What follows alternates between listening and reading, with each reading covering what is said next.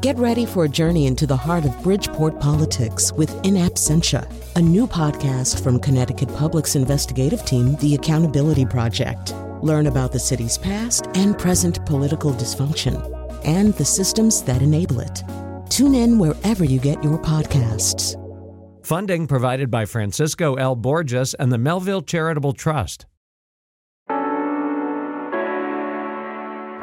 This is Where We Live from Connecticut Public Radio. I'm Lucy Nalpathanchel. Egypt is back in the news after its former president, Mohamed Morsi, the country's first freely elected leader, died last month. He collapsed in a courtroom while on trial for alleged espionage. Morsi's time in office was short, just one year, until he was ousted by a military coup led by Abdel Fattah el Sisi, now Egypt's current president. Human rights organizations say Egyptian authorities consistently crack down on those who criticize the country's leadership. My next guest has seen that authoritarian authoritarianism firsthand when he joined other Egyptians more than a decade ago to call for democratic change in the Middle Eastern country. His actions would ultimately cause him to flee Egypt. Issam Barai is now a Connecticut resident. He joins me now in studio to talk about his experiences. Issam, welcome to Where We Live. Oh, thank you. Thanks for having me. So tell me about Egypt, uh, where you were born exactly, and, and, a little bit about your upbringing. Well, I was I was born in Cairo. Um, my family originally from uh, Cairo suburb, 20 minutes or 20 miles uh, north Cairo. Um, and for education purposes and, and job uh, purposes, we moved from our home village to, to the city it was very very beautiful time. Uh, Cairo is a very romantic city uh, by nature. Uh, you have neighborhood like you have the the uh, Islamic Cairo, you have the ancient Cairo, you have downtown Cairo, which uh, grasps the the, um, the amazingness of the uh, the European Paris and, and London uh, in the 1800s. So it's a very beautiful place. I, in that time, uh, uh, I grew up uh, writing poetry and, and uh, novels, right, for love and romance and stuff like that. And your parents uh, supported your passion for the arts, for writing? Uh, so well. They, they they really did a very good job in, in supporting this because uh, and this is something I really didn't realize that time. Uh, they were so happy that I'm out of politics, that I'm not involved in politics. Politics was a forbidden topic. We're not allowed to talk about it. So they find their kid uh, who's so involved in so many beautiful things that will keep him safe so they were so happy for that. You mentioned politics was forbidden. They wanted you to remain safe. So let's talk about politically uh, what was going on uh, in Egypt during your upbringing and who was the leader at that time, a dictator. Well, in that time, the country was ran by a dictator, Hosni Mubarak, who ran the country uh, for decades and uh, he changed the country from a uh, a civilian state to a, a police state. That the police, the national security branch of the police, was controlling every aspect of the life, uh, and also. In that time, Mubarak was getting old. Growing up, he was 75 years old, and he was preparing his son to take over after him. So he he ignored the big files in Egypt, like economy, like health, education. He ignored all of those uh, files, and he just prepared the country military to accept his son to come after him. And that that was the, the, the situation when I started reading after graduating uh, college, and I started noticing no, life actually is not the romantic poem that I write on my papers every day. There is another ugly reality that I need be aware of. So there's definitely an atmosphere of fear uh, to not be caught uh, speaking badly of, of the leaders uh, at the time.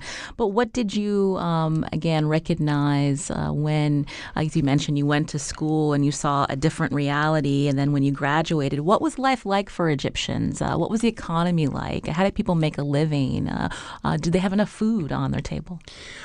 I would say we did have enough food in our, in our tables. Uh, again, and in, in that time, I was uh, a middle class kid who grew in, in a bubble. Uh, but after this, I realized there's some people who really didn't have enough food. Uh, on the table.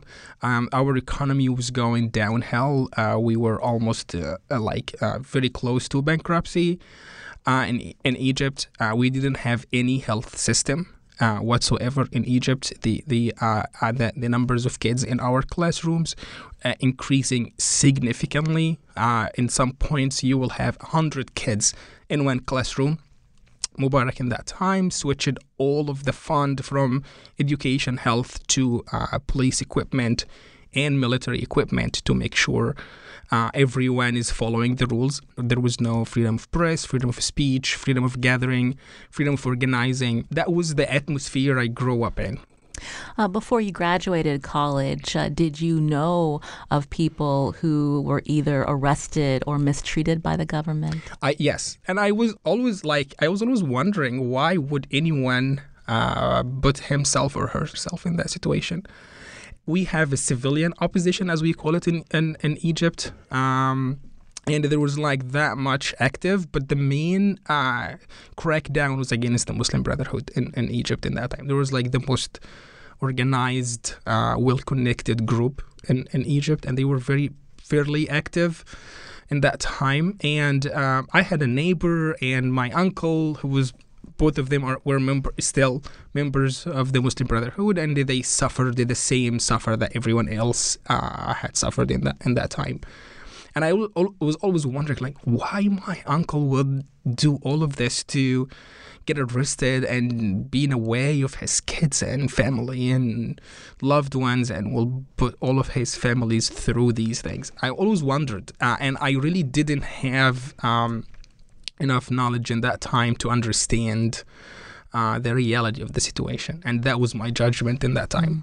So, when did the split happen for you? The split happened after I started teaching and inter- reading more, interacting. Actually, um, the the very first situation was was really a uh, funny one. Uh, when I when I got my very first salary in my life, uh, I was 21 years old. Um, and that day, uh, my mom came and, and, and she came to my room, and I was getting ready to go hang out with my friends, celebrate my first salary. And, and my mom was like, Congratulations, now you're a man, you have a job, you have a salary. And uh, yesterday, I was visiting your uncle, and he has a beautiful daughter. She'll be a perfect wife for you. Uh, so I was no, that's too early. I'm still looking for my grad school. So I went to my, my, my friends that night playing video games. And I was like, guess what, guys? Today I had my first salary and my mom gave me a wife. uh, and I that's what I expected from them. I expected them to laugh. But their reaction was different. Their reaction was like, Are you crazy? They told me you really need to wake up and get out of this bubble you live in uh, and go read and understand what's really going on in the country. And that was that was a shocking moment. And and those are my childhood friends. Those people who will never lie to me. Hmm. And those are the people I expect they will laugh on the joke. So I start reading. I trust them and I start going out of my bubble. I start reaching out to more people. I start reaching to different parties in, in the country and read international reports about Egypt and open my mind more and more and get to realize the situation. Mm.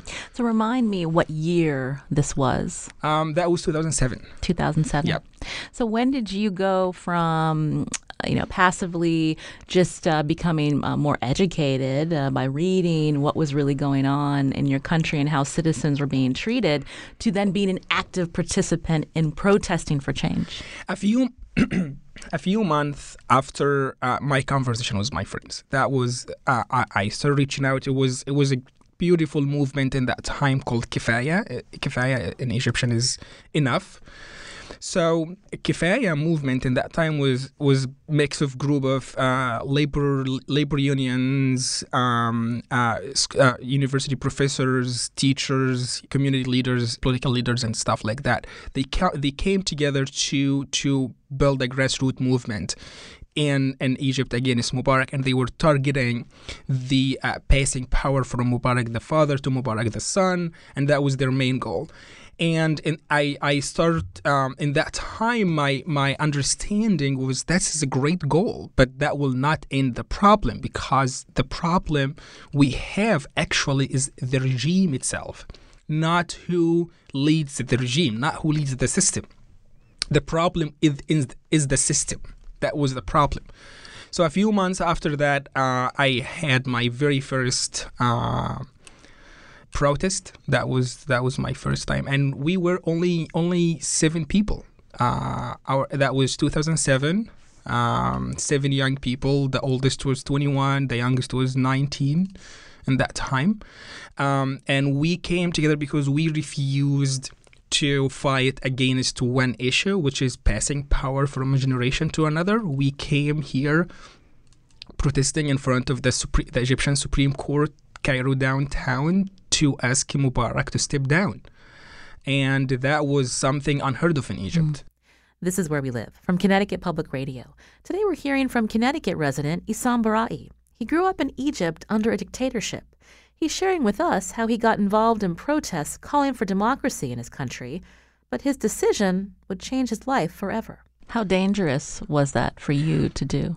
Uh, it was it was very dangerous to the moment that to the level that the night before the seven of us came together for the last time to make sure we understand what we're going through. Like we were preparing ourselves for everything. We said that might end um, in zero effect at all. Uh, our our our our our protest. Also, that might end in a very dangerous way. We were we were prepared for that, and we were at uh, uh, the the first five to ten minutes of our protest went peacefully. No one, and I mean it, like no one even looked at us in the street. Those seven people, seven young kids, standing yelling down Mubarak and uh, Yasqut, Yasqut Mubarak, and we, Ilaina, all of those things. The reality is no one paid any attention to us. But the police did, and uh, they started chasing us. Uh, I, I was arrested in that time. Uh, you were arrested? Yes, yes, that, that night, yes. I, I was arrested. And, and it's when you get arrested in Egypt, it's not fun. so tell us what happened to you. So, um, when when you when you get arrested in a, in, in a places like United States, you still have level of protection and, and rights that will be will be protected by everyone. But in, in countries like like Egypt or, or other other dictatorship, you have zero uh, rights. So what happened with me actually the, the, the second I was arrested I was like I was tortured right away like the, the, the police officer who, who caught me just just like bunching me by his hands beating me by his foot uh, yelling at me uh, like as many bad words as you can imagine, son of a blah blah, and like took me to uh, to a car that um, looks exactly like a metal box, like a, a tuna box exactly, and y- you get there and and y- you stay there. In the summer of Cairo, uh, you are in a metal box for few hours, like you will feel how chicken feels in a microwave. Uh, it's so hot and, and they keep you inside just to humiliate you. And the whole idea of that is just to break you down, to break your will, and, and deliver a message that the president is a red line you can't cross. If you will ever challenge this, if you are a 19 years old kid, if you are a, a political leader, if you're whatever, if you will cross that, that line, you're in trouble. Uh, and that was the message, but it didn't work with us, apparently. How long uh, were you held before you were released? Before the revolution, I got arrested a few times, uh, and, and every time we varied from uh, sometimes a few weeks to a few hours, a few days. Uh, it depends on, on the situation in that time. So you were arrested several times, and uh, you started. Uh, was part of a small group. How did uh, the level of protest change between 2007 up until the revolution in January of 2011? So in that time, we really worked so hard as a grassroots movement, and the big break was a, year and a half after that day. In April 6, 2008, that was that was a huge day in, in, in Egyptian history, and uh, we, we it was a big, huge strike in North Cairo, in the uh, labor capital of, of Egypt, uh, like a coalition from the young people, the youth in Egypt, and the labor unions in Egypt, in the in the labor capital uh, uh of Egypt, in Mahalla Kubra. And um, that for the first time, you had hundreds of thousands of, of people protesting against the president himself. And the significance of this uh, protest, beside the huge numbers of people, was that for the first time, people actually, Egyptians actually took down the portrait of the president in the entrance of the city. Um, in, in, dictatorships, the president will have his picture in every single corner in the in the country, and to take this down, this is the symbol of taking the president himself down. After that, people started being more aware of the youth movement, and a lot of youth movements start uh, growing after that day and people started like having more interesting uh, of joining and doing something and attend a protest we ended up from having seven people in one protest to maybe mm-hmm. have 20 or maybe 50 people in one in one protest, and that was significant. That was my next question. I was wondering who the demonstrators were. So primarily, they were young people, both men and women. Yes, yes. Uh, our our movement were, was equally men and women all all the way.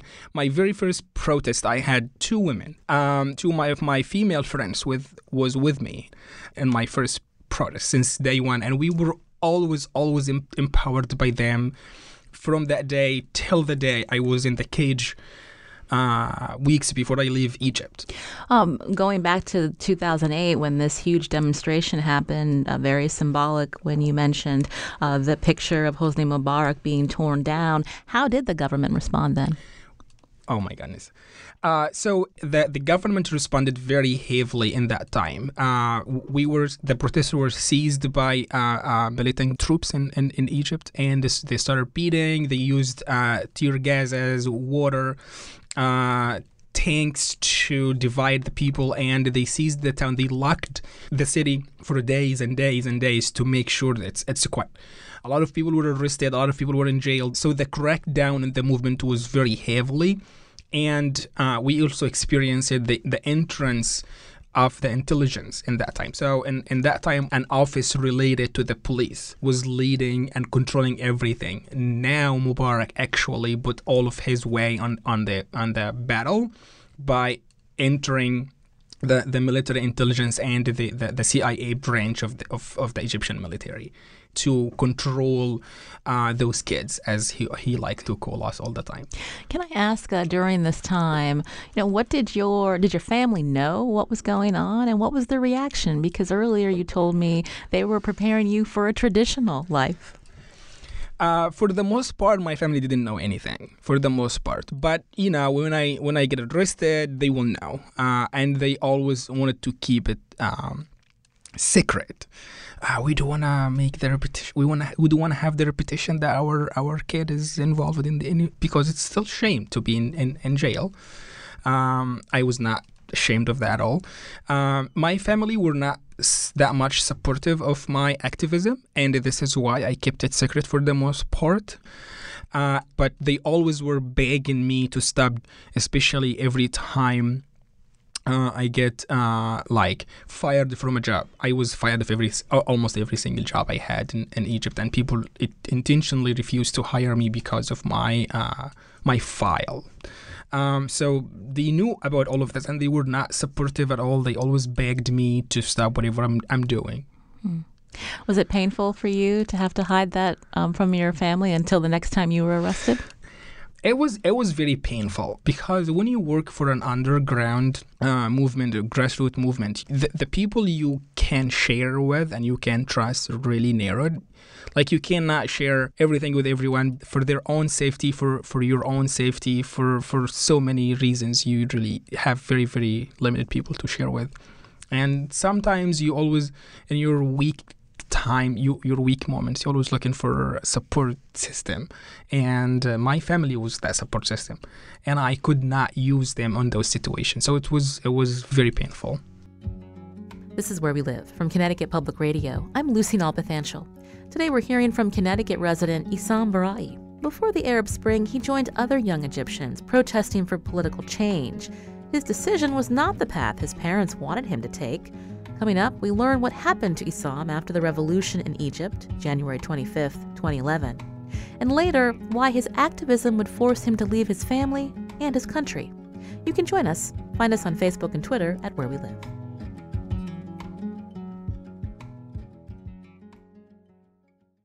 This is Where We Live from Connecticut Public Radio. I'm Lucy Nalpathanchel.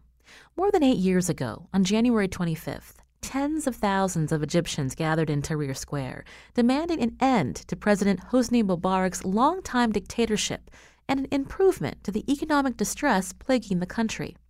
Isam Barai was one of those protesters. He now lives in Connecticut, but today he's in studio to talk about the revolution and why he gave up so much to see change in Egypt. I asked him where he was when the massive protests began. And that time I was in Cairo downtown. I remember very well the, the night before January 25th. I was with a friend of mine in Tahrir Square, and we witnessed uh, the preparation of the uh, the security forces there, the police uh, and the militant troops, how they start like occupying the Tahrir Square and seizing everything and blocking all of the entrance and, and the exits and everything.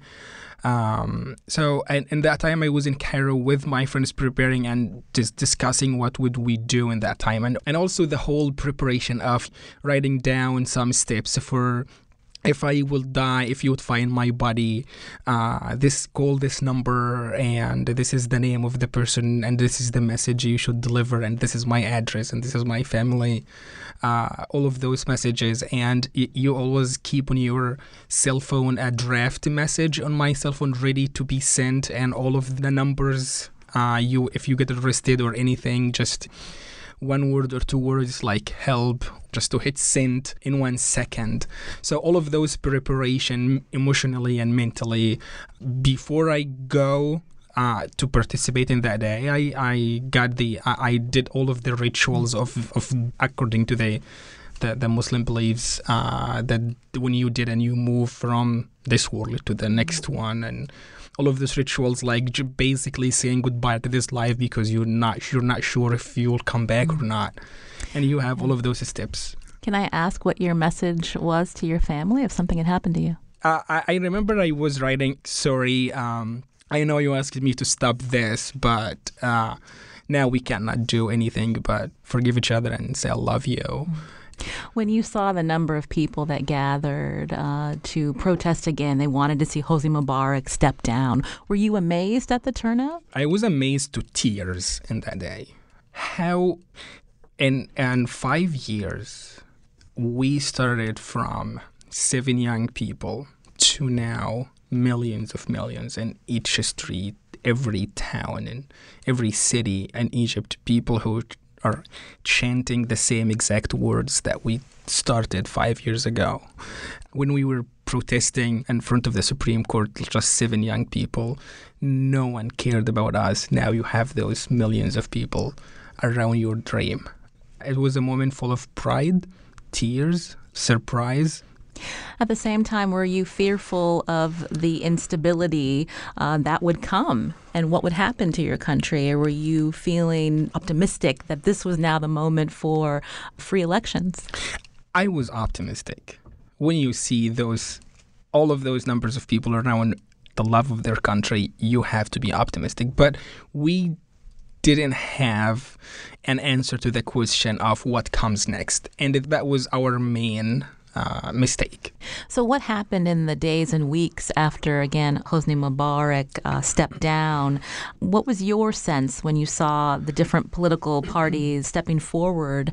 And uh, again, this idea that, that maybe there could be free elections. Uh, so, what happened? Was there still unrest on the streets?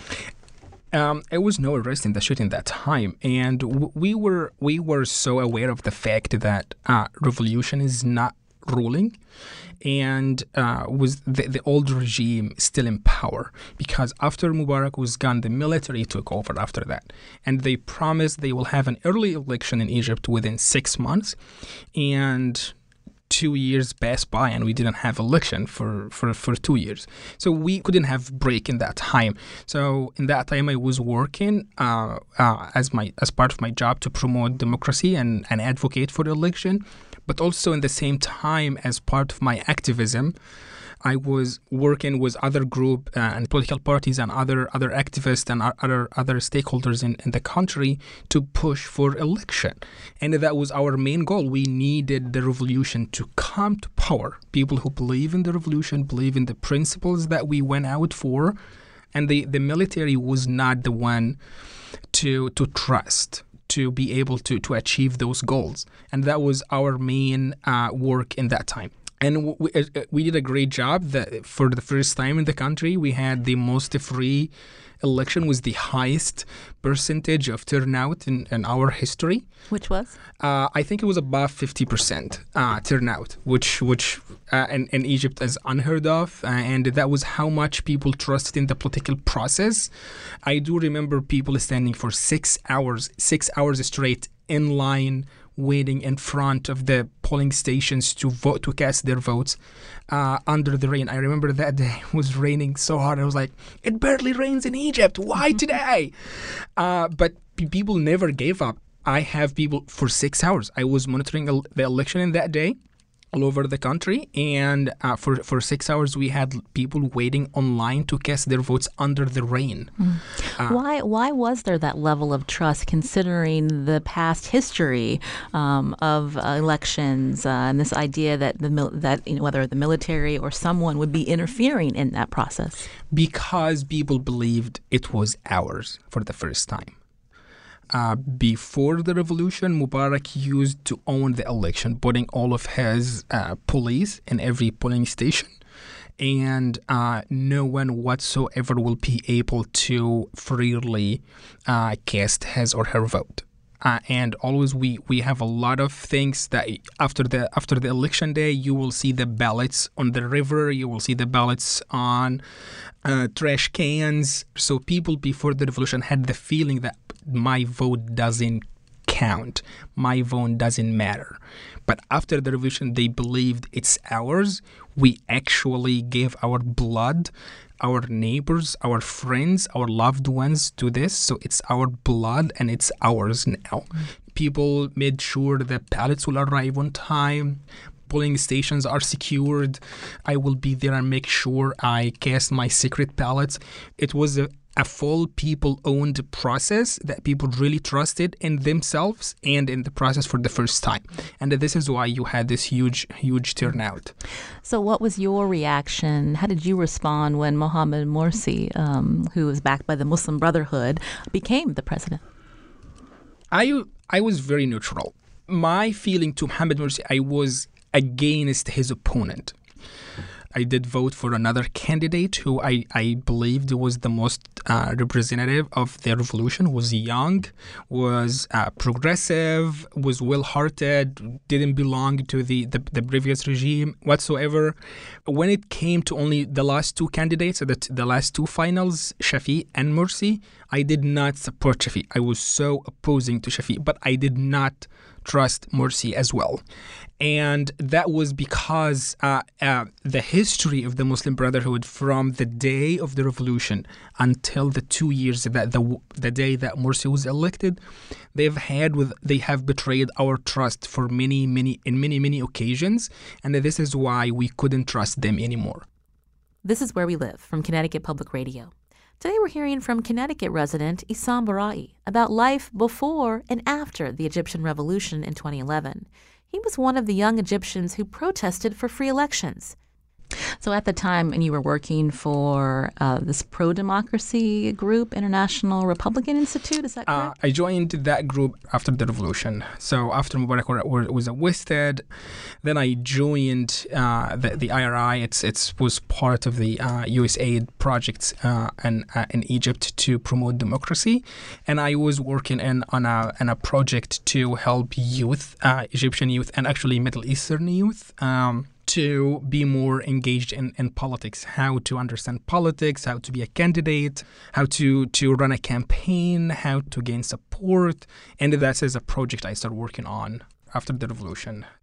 So your activism continued, and that led you to being arrested even after the revolution. That's true. So uh, working for human rights in Egypt, it's a crime. Uh, before the revolution, after the revolution, it does not matter. It's still a crime. Uh, in that time, after the revolution, I was so motivated to change my country and go take things my my way, and I was preparing f- to run for the Egyptian Senate in that time.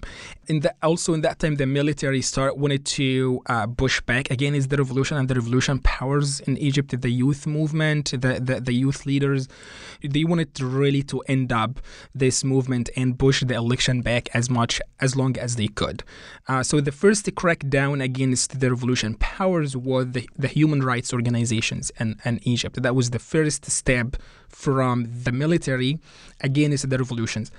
So, uh, working for human rights uh, rights organization, uh, I was arrested again because of that. One day, I was in my office, and they attacked my office and took everything. Uh, they even took my my trash can. They, they literally took it. They took my laptops, uh, everything. They took everything away, and uh, among other friends, I was sent to the criminal court in Egypt so, how were you treated uh, while you were detained, and, and what happened once you had to go to trial? So, um, just to give you a, to see the scene, I was in the cage in the courtroom. Uh, outside of the cage were the three judges in the criminal court to judge us, then the two prosecutors, and uh, was the the government lawyers, which they jo- were joined by 20 or 25 other lawyers against us uh, because we were uh, spy, CIA agent. Uh, I betrayed my country. The whole revolution was American trap, and all of those things. Um, and outside of the courtroom was a lot of. Um, uh, government supporters yelling death to me it was a very scary moment and and my mom couldn't couldn't go to the court with me so they were watching on tv and uh, a lot of lawyers and attorneys against us who's like asking death penalties because our crime on paper was working for human rights organization but all the media in egypt state controlled media uh, was talking about our crime as be, uh, being spies and agents for the cia so when my mom, someone who never been in court before, never studied law, never even went to college in her life, will see like those 25 very fancy lawyers will asking for death penalty for her youngest baby. It's very scary. Uh, one of my friends went to, to one of those lawyers and I, I told him, could you please not pronounce the word death penalty? Just mention the, the, the, the number of the article and, in, in the law. Like say like I would like him to be punished according to the article 25 of the criminal law uh, we all know this is the death penalty, but his mom home will not be that much afraid about her son. And his his response was, didn't he think of his mom when he betrayed his country? Like we did not betray our country. Read the papers. The official paper says our crime was working for a human rights organization. Yeah. So how did you get out of that, Isam? So uh, the the the the trial lasted for 18 months um, and I was released after that. And we know, we know. Uh, we will be found. I, I, I refused to uh, like I refused any other scenario but staying in, in Egypt and uh, fight till the last moment to prove myself innocent, uh, clear my name. Uh, but after after that the trial was waiting for the verdict, uh, things seemed not promising. So my friends came and they advised me I need to leave the country. So the message was if you will go back to prison, no one know when you will be able to leave. The ill treatment in prison will literally kill you. You will be at the best case scenario you will be paralyzed in prison. And we have a lot of cases like this people who lost their sights, people who were left prison paralyzed, or even people even died in prison uh, in Egypt. Um, so I, I decided to have the conversation with my family. So I went to my to my parents and I, I had the the the most painful conversation anyone would ever have uh, was was his parents. So I was talking to my parents and I told them this is the situation and I don't know what to do and pretty much you need to uh, say it quickly because you don't have enough time. Um, the judge will send the, the, the, verdict to the airport, and I will be locked from leaving the country, or will will add me to whatever list, wanted list, or whatever. So I need to move quickly. Um, and my my dad was like, "Leave. Uh, at least you'll be safe and free." Um, so I told, okay, I will leave, but I don't know uh, when I will be able to come back, and also I might not be able to come back ever. I didn't have enough time to say goodbyes for my family, but I could clearly see in my mom's eyes all of those questions. Like, remember when I asked you to take a different path and get married, have kids, and be happy and save and stay with us forever, but you chose the other direction, and and now we're talking about choosing between prison or exile. It was very painful moment, and and the the main pain of that, so you didn't even have time To say goodbye. to, to say goodbye properly or to express how much you love them or uh, to even state your case why did you did this for for a bigger reason beyond your own safety or beyond your own life uh, that was very very painful and took my my first plane the first plane leaving the country and uh, came here This is Where We Live from Connecticut Public Radio. I'm Lucy Nalpathanchel. My guest today is Isam Barai, a Connecticut resident who was one of the many young Egyptians who protested for change in their country.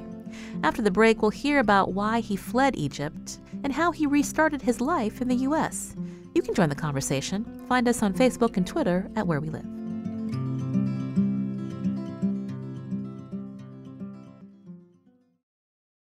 This is Where We Live from Connecticut Public Radio. I'm Lucy Nalpathanchel.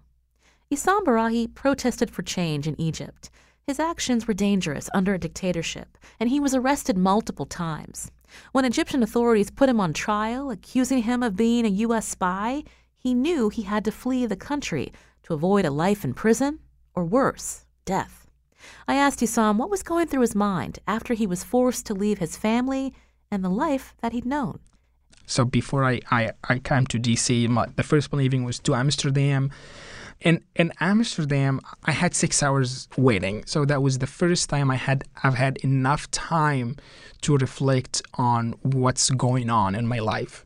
And uh, f- f- I, I remember I remembered all of the the childhood memories, uh, uh, all of organizing times, and my friend who was killed uh, in front of my eyes and during the revolution in my arms. Uh, but I, I asked myself a basic question what are you to do? Are you to stay here keep crying and, and, and vanish and, and just losing everything? I, I lost my name my dignity my, my, my innocence my country my everything my money. I, I lost everything and now I have nothing. Should I keep going or s- stay crying?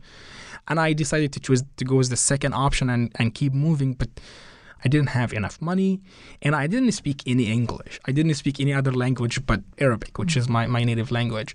And I, I, I even couldn't ask someone in the airport what to do or where to go because I didn't have any English on me. Uh, and that was the, the the biggest challenge. Not I didn't have enough money, but the concern was uh, how to communicate with people and how to go to immigration and apply to uh, to immigration. Was your uh, goal then to come to the U.S. and apply for asylum? Was that the, the route that you could take, given the um, the persecution that you experienced in Egypt? Uh, not really. Uh, uh, when I came, I was I was so hoping that things will will end very soon, and I will be able to go back to country and run for an office again and be a president in Egypt. That was that was the uh, that the full plan. And I I spent uh, no, I never never no, that was not. But a few weeks after I arrived uh, to United States, the coup happened in Egypt, and now the the man in power, who who was the man actually who um, moved the trial against me in the first place, like that. So this is El Sisi. Yes, President Sisi now. Uh, in that time, back in 2012, the, when my, my trial started, he was the head of the military intelligence. And uh, according to to the to the, the, the, the trial papers, the main report against us was coming from his office, signed by his name. So now the guy who accused me of all of those things, he's in charge now. So things are not moving back. And this is when I decided to, to just I'm I'm I'm staying here. So that was the moment. So you left your country in late spring of 2013. There's actually a tweet from uh, now late Senator John McCain. Uh, there's a picture of you standing with him in Senator McCain's office. Uh, the tweet saying, "Great visit with IRI Global." Uh, hashtag NGO workers wrongly prosecuted by the government of Egypt. And there you are. So behind the scenes was Senator McCain's office working to help uh, you and, and others that were being wrongly prosecuted? Yes. Uh, yes, Senator McCain uh, was one of the of the main uh, people in the, in the Capitol Hill in D.C. who were fully aware of the actual situation in Egypt and really supported um, human rights and supported our trial, supported us. And that was a very beautiful moment of him to be the first one and to, to reach out to us and invite us and, and, and talk about these things. Um, and we've worked, he, he came, I, I met him in, in Egypt uh, right after the revolution. I met him in Egypt and he showed a lot of support and he always fought for, for our situation. And it was a beautiful uh, touch of, of him to, to show his support in his office. Eventually, would you apply for asylum? I did apply for asylum in 2013 uh, after the after the coup against Morsi. I did apply for asylum, and now I'm a green card holder.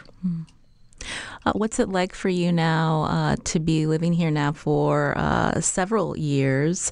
I'm under the impression that you have not been able to go back to Egypt. No. Yeah, I, I, I still have uh, I still have a lot of concerns to go back to Egypt. Uh, even um, officially, uh, I was acquitted a few months ago, but the atmosphere in Egypt is still not promising, still very scary and, and not safe for me to go back to, to Egypt. So I have been here. I've been here since then. I consider here now home, uh, and this is the only where I can go, the only where I can live uh, and enjoy my my freedom. Oh, after you left Egypt, when was the first time you were able to communicate with your family? Uh, uh, it was really right right away. Like thanks to the internet. Thank, thanks to the internet again, uh, we're, we're able to communicate uh, on daily basis and, and almost uh, almost right away. Um, they had to reach out to me because uh, my dad, after I left and after all of the newspaper in Egypt blasted my name as a criminal, as a CIA, all of those bad things that were not true. Uh, my dad really couldn't handle these things and he got very sick and he died right after that. So I'm sorry to uh, hear that. Thank you. So that was one of the first, very, very first calls I, I had, and and uh, being struggling with an immigrant life here in the United States, and then get this bad news from Egypt, and can't go back to to attend your father's funeral or be there for the family, and I didn't have a chance to do that. So that was very, very tough moment also on me. That mm-hmm. was the one of the very, very tough moments for me in the United States. Uh, talk about your transition, Isam. Uh, so you uh, ended up applying for asylum, but you still had to learn English. You still had to find a job. You still had to find a place to live. How did you do it? Who did you know? Um, I started reaching to a lot of a lot of great people uh, in, in in DC, uh, amazing friends who uh, who helped me to uh, go to school in DC, uh, language school. I had the chance to study English for three months. And then I had to learn to learn on my own. I started reaching out to some people I've met in different occasions and asking asking them for help. I found a lawyer who was familiar, uh, immigration lawyer who was familiar with the case in Egypt, who helped me to submit my application for for, for the immigration, and uh, then I, I got my, my work authorization. What was your first job? Uh, my very first job, I, I did work for the United States Institute of Peace, and this is a think tank created and funded by the U.S. Congress to advise the uh, the American uh, decision makers uh, on how to solve the the world problems in a peaceful way. I understand it was not a, a direct path from D.C. to Connecticut. You ended up uh, in Iowa, of all places. Can you tell us uh, uh, how you ended up there? I miss the activism so much, and uh, I miss being in the field and organizing. And uh, a friend of mine was in DC in that time, having a uh, a lunch with me and talking about a uh, a new job he got. Uh, and he offered me if I'd be able to work with him. And he told me he's the campaign manager for someone called Bernie Sanders. Uh, and that time that I had no idea who he was. uh, but I trusted my friend, and uh, he he gave me my ideal job of like back again to be an organizer and activist and all of those things.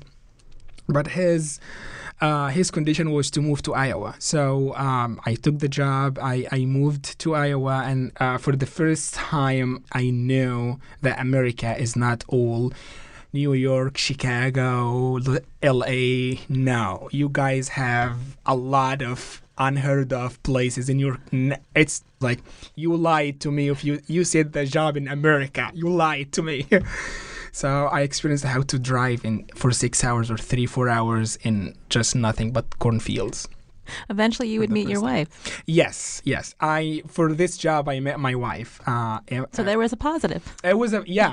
Uh, I uh, I met my uh, Emmy Award winner wife, uh, Emma Wilson and in Iowa.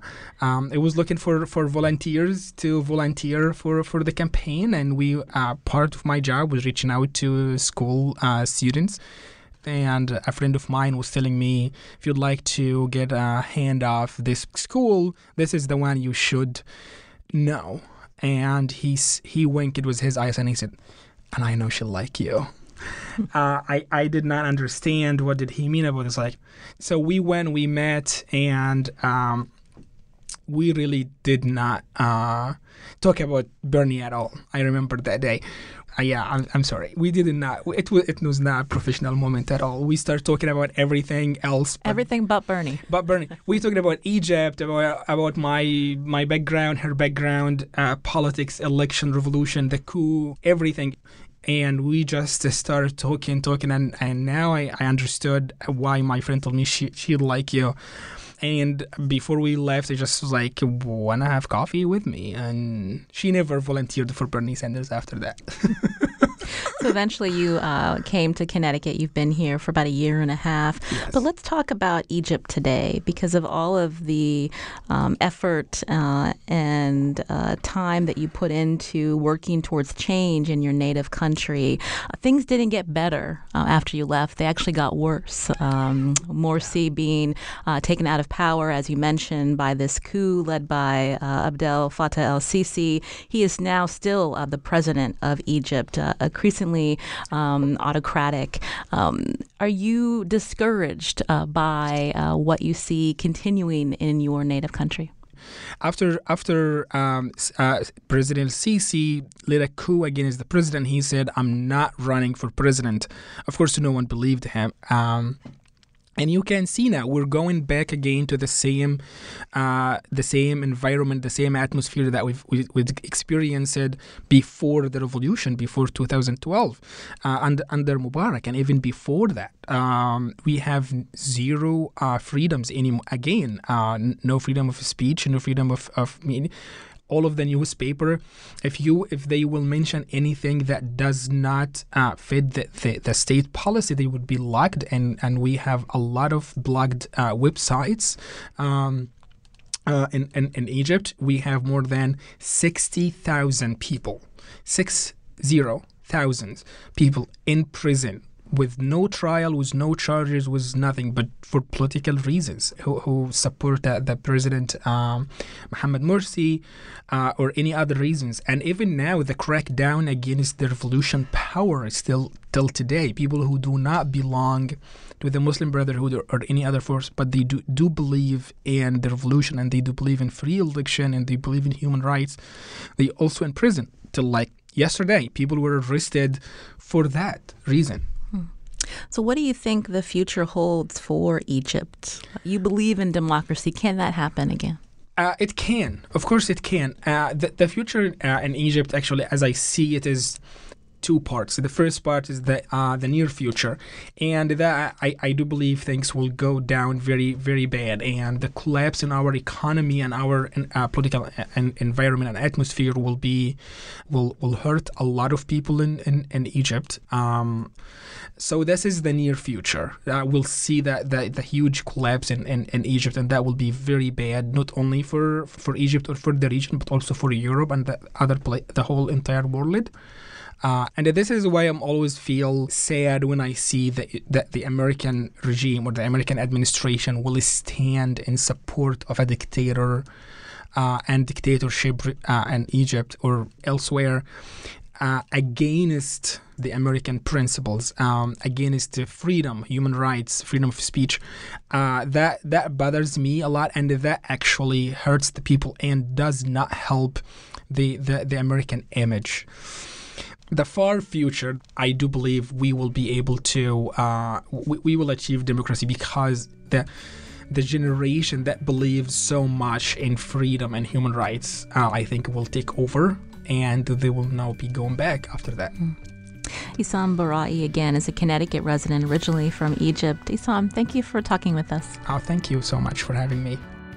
This is Where We Live. I'm Lucy Nalpathanchel. Today's show was produced by Carmen Baskauf.